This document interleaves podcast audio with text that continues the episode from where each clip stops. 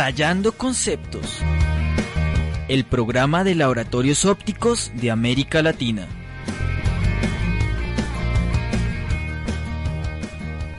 Sí, es correcto. Desafortunadamente, eh, las inadaptaciones son como el pan de cada día de toda la, de, de la óptica, y obviamente eso hace que, eh, obviamente, para todos sea muy importante tratar de lograr que se minimice lo máximo posible todas las inadaptaciones causadas por diferentes variables, que es el tema del día de hoy. Claro que sí. Bueno, y tenemos una invitada súper especial. Eh, ella nos acompaña desde Madrid, España. Eh, es la doctora Eva Chamorro. Realmente ella tiene un currículum pues sorprendente, eh, pero seamos pues...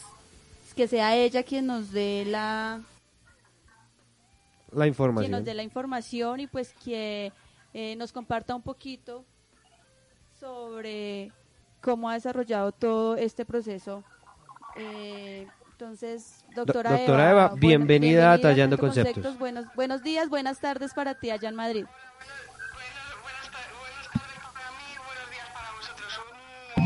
A este, a este programa para, para hablar, bueno, pues de, de, de las inadaptaciones, de cómo mejorarlas y cómo, cómo influye la investigación clínica para intentar disminuir los procesos de inadaptaciones en lentes oftálmicas. Bueno, Eva, muy buenos días. Eh, eh, Eva, te damos la bienvenida a Tallando Conceptos. Pues antes de entrar directamente en el tema, nosotros tenemos la tradición de siempre conocer un poquito más de nuestros invitados. Entonces queremos saber eh, un poco más de Eva Chamorro. Háblanos de ti, de tu infancia, de todo eh, lo que es óptica, en el campo óptico. Bueno, pues eh, yo soy optometrista, estudié en la Universidad Complutense de Madrid y bueno, pues a, estuve trabajando en una óptica, como fue mi primer trabajo.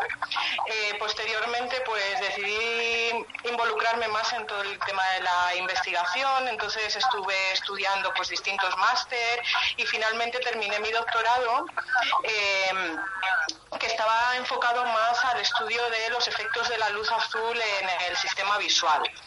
Actualmente, sí, actualmente estoy trabajando en el Departamento de Investigación Clínica de la empresa IOTEP y bueno, pues un poco la misión de nuestro departamento es eh, diseñar nuevas lentes, nuevas, nuevos productos de lentes oftálmicas y testearlas mediante estudios clínicos. Excelente, excelente. Andrés, ¿qué tal el currículum? Claramente muchísimo más estudiados que yo creo que todos los que estamos aquí en la mesa de trabajo. Entonces, pues es, es claramente un gusto tenerte aquí y tanta información. Vamos a intentar que en esta, en esta hora logremos eh, pues entregar información muy valiosa para nuestro gremio, para toda América Latina. Claro, además que comentábamos tras bambalinas con Julio también, de que era sorprendente y que la, la de, de, te mandamos un caluroso saludo y una muy, muy grata felicitación, porque por lo general este es un gremio donde la mayoría eh, de los desarrollos y toda la parte de laboratorio, aunque ha cambiado, ya está concentrada mucho a, a hacer como un poquito de los hombres, ¿no? Entonces eh, que una chica y que una mujer esté desarrollando todas esas investigaciones pues es sorprendente. En nuestro departamento está formado en un setenta por ciento de optometristas, hay muchas eh, muchas chicas que, que son investigadoras de optometría y para nosotros como optometristas es un placer trabajar en una en una empresa y en un departamento como este, donde nos deja donde al final pues aplicamos nuestros conocimientos para la creación de, de, de, de nuevos productos y de avanzar en la ciencia. Sí, yo creo que en ese sentido, eh, creo que en casi en casi todos los en todas las regiones pasa algo similar en lo que tiene que ver con producción y con todas las cosas que pasan dentro del laboratorio. Hay más hombres que mujeres, pero en lo que tiene que ver la parte clínica eh, tenemos claramente un, un...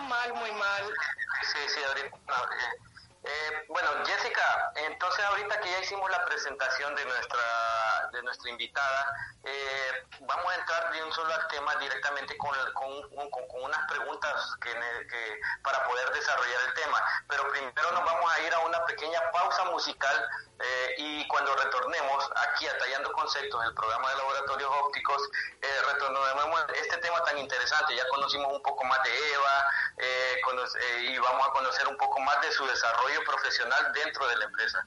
¿Ok? Nos vamos a una pre- pausa comercial.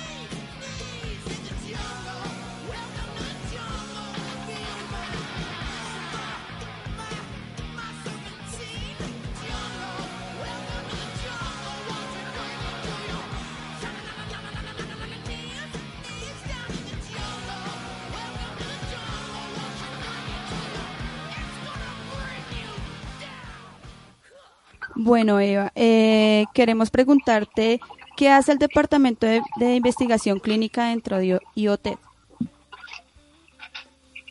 Bueno, pues el Departamento de Investigación Clínica básicamente se, el, sus funciones son eh, diseñar nuevas lentes y nuevos productos de lentes oftálmicas y testearlas mediante estudios clínicos.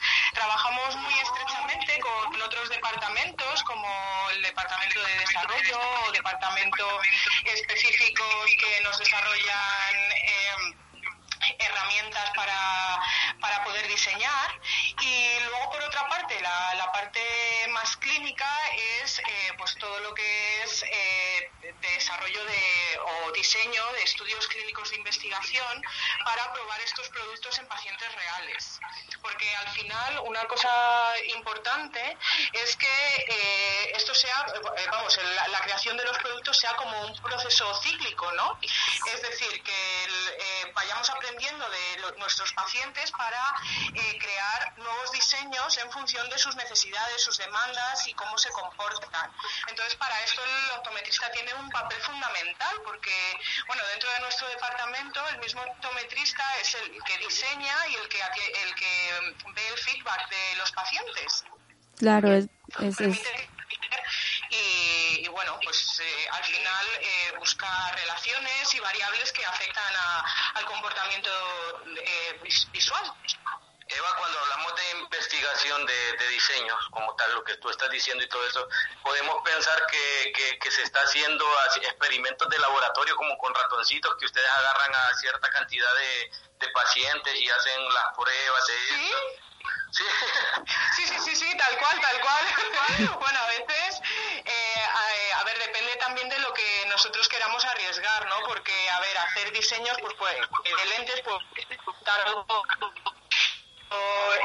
El kit de la cuestión está variables y, y formas, eh, nuevas formas de diseñar lentes que eh, mejoren la satisfacción del usuario. Entonces, al final lo que tenemos que hacer es coger un grupo de pacientes, eh, eh, probar distintos tipos de lentes y ver con a las personas más eh, satisfechas. O sea, que al final es como, pues sí, como unos experimentos con ratoncitos. Bueno, ¿y cómo, cómo es el proceso de, de este estudio, estudios clínicos? ¿Cómo lo hacen? Eh, ¿Cuánta población de pronto de muestreo utilizan? ¿Cuántas pruebas hacen? ¿A qué tipo de población llegan para hacer este tipo de estudios? Sí, bueno, a ver, los estudios clínicos que hacemos eh, son siempre dobles ciegos, eh, comparativos y aleatorios. Es decir, eh, que eh, siempre que probamos, que queremos eh, testear un producto, lo que hacemos es probar dos tipos de lentes, una que nos sirve como control y luego la otra que es de test.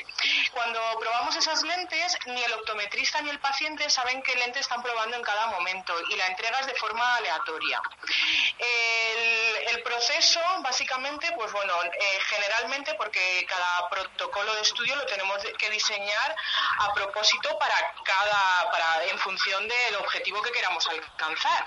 Pero por norma sí estándar eh, serían como cuatro visitas que le pedimos que, que vengan los pacientes a, a nuestros centros. En la primera sería... La, eh, graduamos a la persona, les tomamos todos los parámetros de personalización y eh, una vez que comprobamos que la persona cumple una serie de criterios, lo que hacemos es que pedimos las gafas y eh, las montamos eh, siguiendo unos eh, estrictos controles de calidad.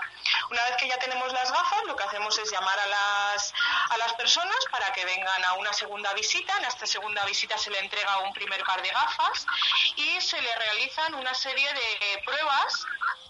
Eh, tanto eh, estas pruebas son tanto para valorar cómo es la satisfacción del usuario mediante una serie de cuestionarios, como eh, Eh, para eh, valorar cómo es eh, su función visual. Entonces, dentro de esta función visual, pues podemos eh, medir variables como pueden ser agudezas visuales, contrastes o eh, parámetros más avanzados. Una vez que entregamos esta primera gafa, el, el, la persona la utiliza durante un periodo de tiempo y tras ese, que normalmente suele ser una o dos semanas, y tras ese periodo de tiempo tienen que volver a la, la oficina para devolver esa primera gafa y le entregamos una segunda gafa. Igualmente tiene que pasar un periodo de tiempo y en la última visita lo que hacemos son una serie de pruebas comparativas para determinar cuál de las dos es la primera gafa. La, perdona, la, la mejor gafa. La mejor opción. Eh, en cuanto al tamaño muestral que me preguntabas, eh, pues eh, no, Normalmente lo que hacemos es un estudio piloto para determinar el tamaño muestral en función de lo que queramos eh, descubrir.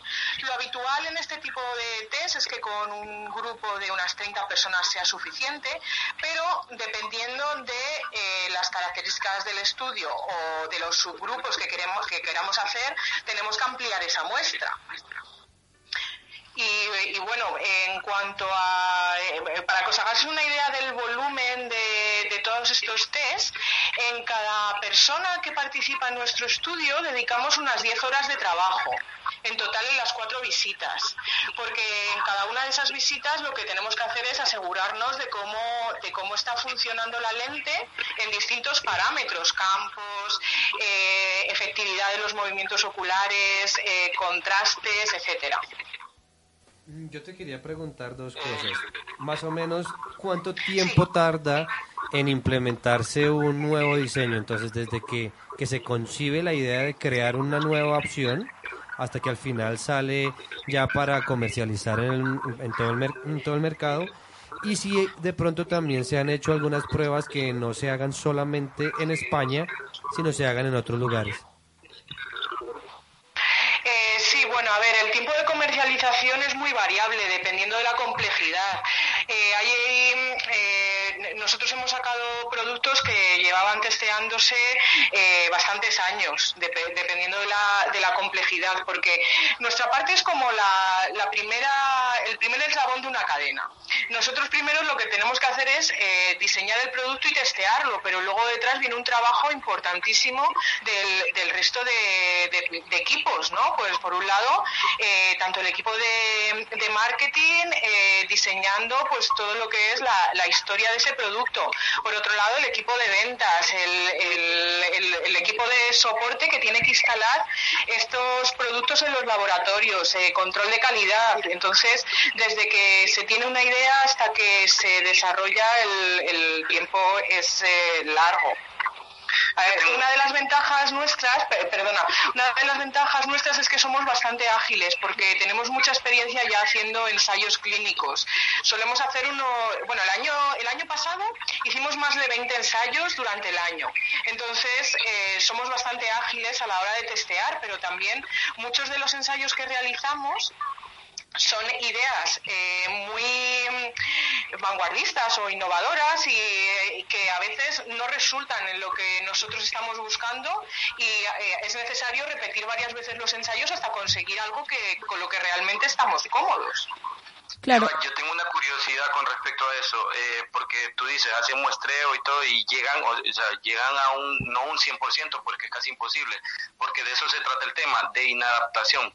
¿Qué pasa con, eh, con esas personas en las cuales tú, dentro de tu muestreo, estás tratando de adaptar este diseño y no hay manera? O sea, el, como nosotros lo conocemos, tanto en el laboratorio como en la óptica, ese cliente cansón que no hay manera de que tú le adaptes un progresivo que viene usando un bifocal flap top, digamos, o viene de no usar lentes, y por más que tratemos de... de esa, ustedes descartan este tipo de, de, de, de, de pacientes, los descartan y siguen con la con la mayor parte que sí acepta el progresivo, o, o siguen investigando cómo pueden adaptar a este, porque eh, si lo ponemos en porcentajes globales, es una gran cantidad de pacientes que no se adaptan a, a los progresivos, no hay manera que, lo, que los adaptemos. Bueno, yo no bueno, estoy de acuerdo, me, acuerdo en el, estoy, me estoy oyendo doble. Estoy doble. No, no, no. Uh, Sí. Ay, perdón. Vale, eh, sí, perdona. Eh, que yo no estoy muy de acuerdo en eso de que, de que el porcentaje de inadaptaciones sea muy elevado. De hecho, si nos referimos a un estudio de, que se realizó en Reino Unido en el año dos mil diez, se observaba que tan solo el uno coma ocho por ciento eh, de las personas se inadaptaban a las lentes. Y eh, un dato curioso de este estudio eh, mostraba que la principal eh, causa de inadaptaciones eran errores en la prescripción. De hecho, nosotros, a ver, en nuestros estudios, pues, eh, dependiendo del objetivo del estudio, hay a veces que somos más restrictivos en los criterios de inclusión y otras veces que somos menos. Y el porcentaje de inadaptaciones que tenemos eh, durante los estudios es bajo, bueno, dependiendo de, de, de las características de la lente y demás. El, lo principal que hay que tener en cuenta es todo lo que es el proceso de entrega y adaptación de las lentes, o sea, ser muy cauteloso. En lugar, que la prescripción sea la adecuada. Ahí eh, nos encontramos con muchas personas que vienen de fuera en las que tienen una, eh, una sobrecorrección eh, muy alta, sobre todo en adición, que se, eh, hay como una tendencia a poner más adición de la que realmente necesita la persona. Y esto al final lo que lleva es a problemas de inadaptaciones. O, o por ejemplo, una cosa que no, no sé hasta qué punto se, se está haciendo es controlar las distancias de trabajo. No es lo mismo una persona eh, que está acostumbrada a, a trabajar a distancias eh, más lejanas que una persona que está acostumbrada a, pues, a tareas que requieren una distancia de trabajo mucho más corta. Luego, por otro lado, otras cosas que hay que tener muy en cuenta es la selección de la lente, que se, que se ajuste a las características de ese usuario, y la montura también. Y, y bueno, eh, y yo creo que hay una, una parte también muy, muy importante, que es la del asesoramiento. De, a ver, eh, cada lente tiene sus ventajas, sus inconvenientes, con sus eh, limitaciones. Y es muy importante no crear falsas expectativas a los pacientes. Si realmente a los pacientes se les da eh, la información adecuada y saben qué van a esperar de esa lente, el número de inadaptaciones disminuye eh, de, de una manera muy significativa. Claro que sí, claro que sí, doctora Eva. Y es que realmente es importante porque uno de los factores que estoy de acuerdo contigo, que no se note un poquito el género, pero estoy totalmente de acuerdo contigo, porque muchas veces también la inadaptación es o por parte de la montura, la falta de la toma de medidas, eh, otros aspectos que, que llevan a que realmente este tipo de, de, de procesos no se puedan llevar a cabo, ¿no, Andrés? Sí, yo creo que eh, otra cosa que sucede con relativa frecuencia y que obviamente a todos nos cuesta eh, de pronto ser lo suficientemente eh, claros con, con nosotros mismos o autocríticos, es lo que tiene que ver con que nosotros estamos probablemente permanentemente generando una mala asesoría. Y esa mala asesoría puede ser, como lo nombraba Eva, puede ser en lo que tiene que ver con la montura, como tiene que ser, por ejemplo, eh, ella hablaba, por ejemplo, los diseños. Casi nadie conoce realmente los tamaños de los diseños, las bondades que tienen los diseños, porque la industria nos ha acostumbrado a que, en teoría, todos los diseños sirven para todo. Sí, es, es verdad. Sí, sí, es, eh, es cierto, y eso es un poco, nosotros los optometristas deberíamos de intentar, eh, bueno, lo primero es que tendríamos que tener más interés por saber qué hay detrás de una lente oftálmica, y luego por otro lado exigir a los distintos proveedores de lentes que nos digan las características de lo que estamos prescribiendo a nuestros pacientes, porque al final si nos basamos en informaciones comerciales, eh, con los típicos mapas de simulaciones, eh, no sabemos exactamente qué hay detrás de esa lente. Entonces, bueno, a ver, eh, yo creo que eh, de, por lo menos desde I O T, un poco la filosofía es ser honestos con nuestros clientes, contarles todo lo que hay detrás de las lentes, las ventajas, inconvenientes, y, y de esa forma, eh, también, eh, si, si los, los laboratorios son capaces de transmitir esa información a los optometristas, ellos van a saber qué hay detrás de la lente. Claro que sí, doctora. Y pues adicionalmente que estamos un poquito como centrados al tema de los progresivos, pero me imagino que ustedes también desarrollan estudios y hacen el mismo ejercicio tanto para lentes multifocales como monofocales. Sí, sí, sí, por supuesto, porque eh, bueno, hoy en día eh, eh, con todo lo que es la tecnología Freeform es, eh, se pueden optimizar las lentes y eh, punto a punto, ¿no? Como como, como eh, te, eh, permite la tecnología Freeform. Entonces, pues bueno, nosotros trabajamos tanto en lentes monofocales como, como progresivas, incluso con, con lentes bifocales también. Con lo que tiene que ver con eh, que un tema que está muy, muy, eh, como hablándose bastante, que es el tema de control de miopía, ¿también están haciendo desarrollos importantes en, en este tema? Bueno, todo el tema del control de miopía es un proceso que es muy largo porque, eh, bueno, eh, la, la normativa eh, te, te exige eh, probar las lentes durante al, eh, al menos tres años, dos años probando las lentes y luego un año adicional para ver eh, si los beneficios que han traído las lentes eh, no, no vuelven para atrás, no hay un efecto rebote. Entonces, todo esto son procesos largos, lo que tiene que ver con lentes de control de miopía. Tú hablabas de la normativa. ¿Esa normativa es una normativa europea, americana? Eh, bueno, son la, eh, los estándares de, de la, bueno, unas guías del Instituto eh, Internacional de Miopía. Y la F D A, la, que es americana, eh, exige para poder, eh, vamos, para poder vender esos productos. Bueno, y, y me imagino, doctora, que ustedes, digamos, de un diseño, todo el tiempo están trabajando para mejorar ese diseño, o empiezan a trabajar un diseño desde cero, o cómo es el desarrollo para los nuevos diseños. Bueno, todo depende de lo que queramos hacer. Siempre, a ver, eh, si queremos hacer un diseño exclusivo para un cliente determinado, pues lo habitual es partir de un diseño eh, previo o de las características que eh, nuestro cliente quiere, y de ahí vamos eh, testeando. Pero otras veces tenemos que partir totalmente desde cero, porque eh, cuando, cuando que, por ejemplo, eh, hace poco estuvimos trabajando con una lente que era especial para conducción nocturna, y entonces lo que hicimos es poner un perfil eh, de progresión eh, específico en el que la parte superior de la lente se inducía una pequeña mio, eh, eh, desenfoque negativo para eh, compensar parcialmente la miopía nocturna. En este caso, pues tuvimos que crear una lente totalmente desde cero, con un perfil de progresión totalmente eh, nuevo, que no, no se había hecho nunca.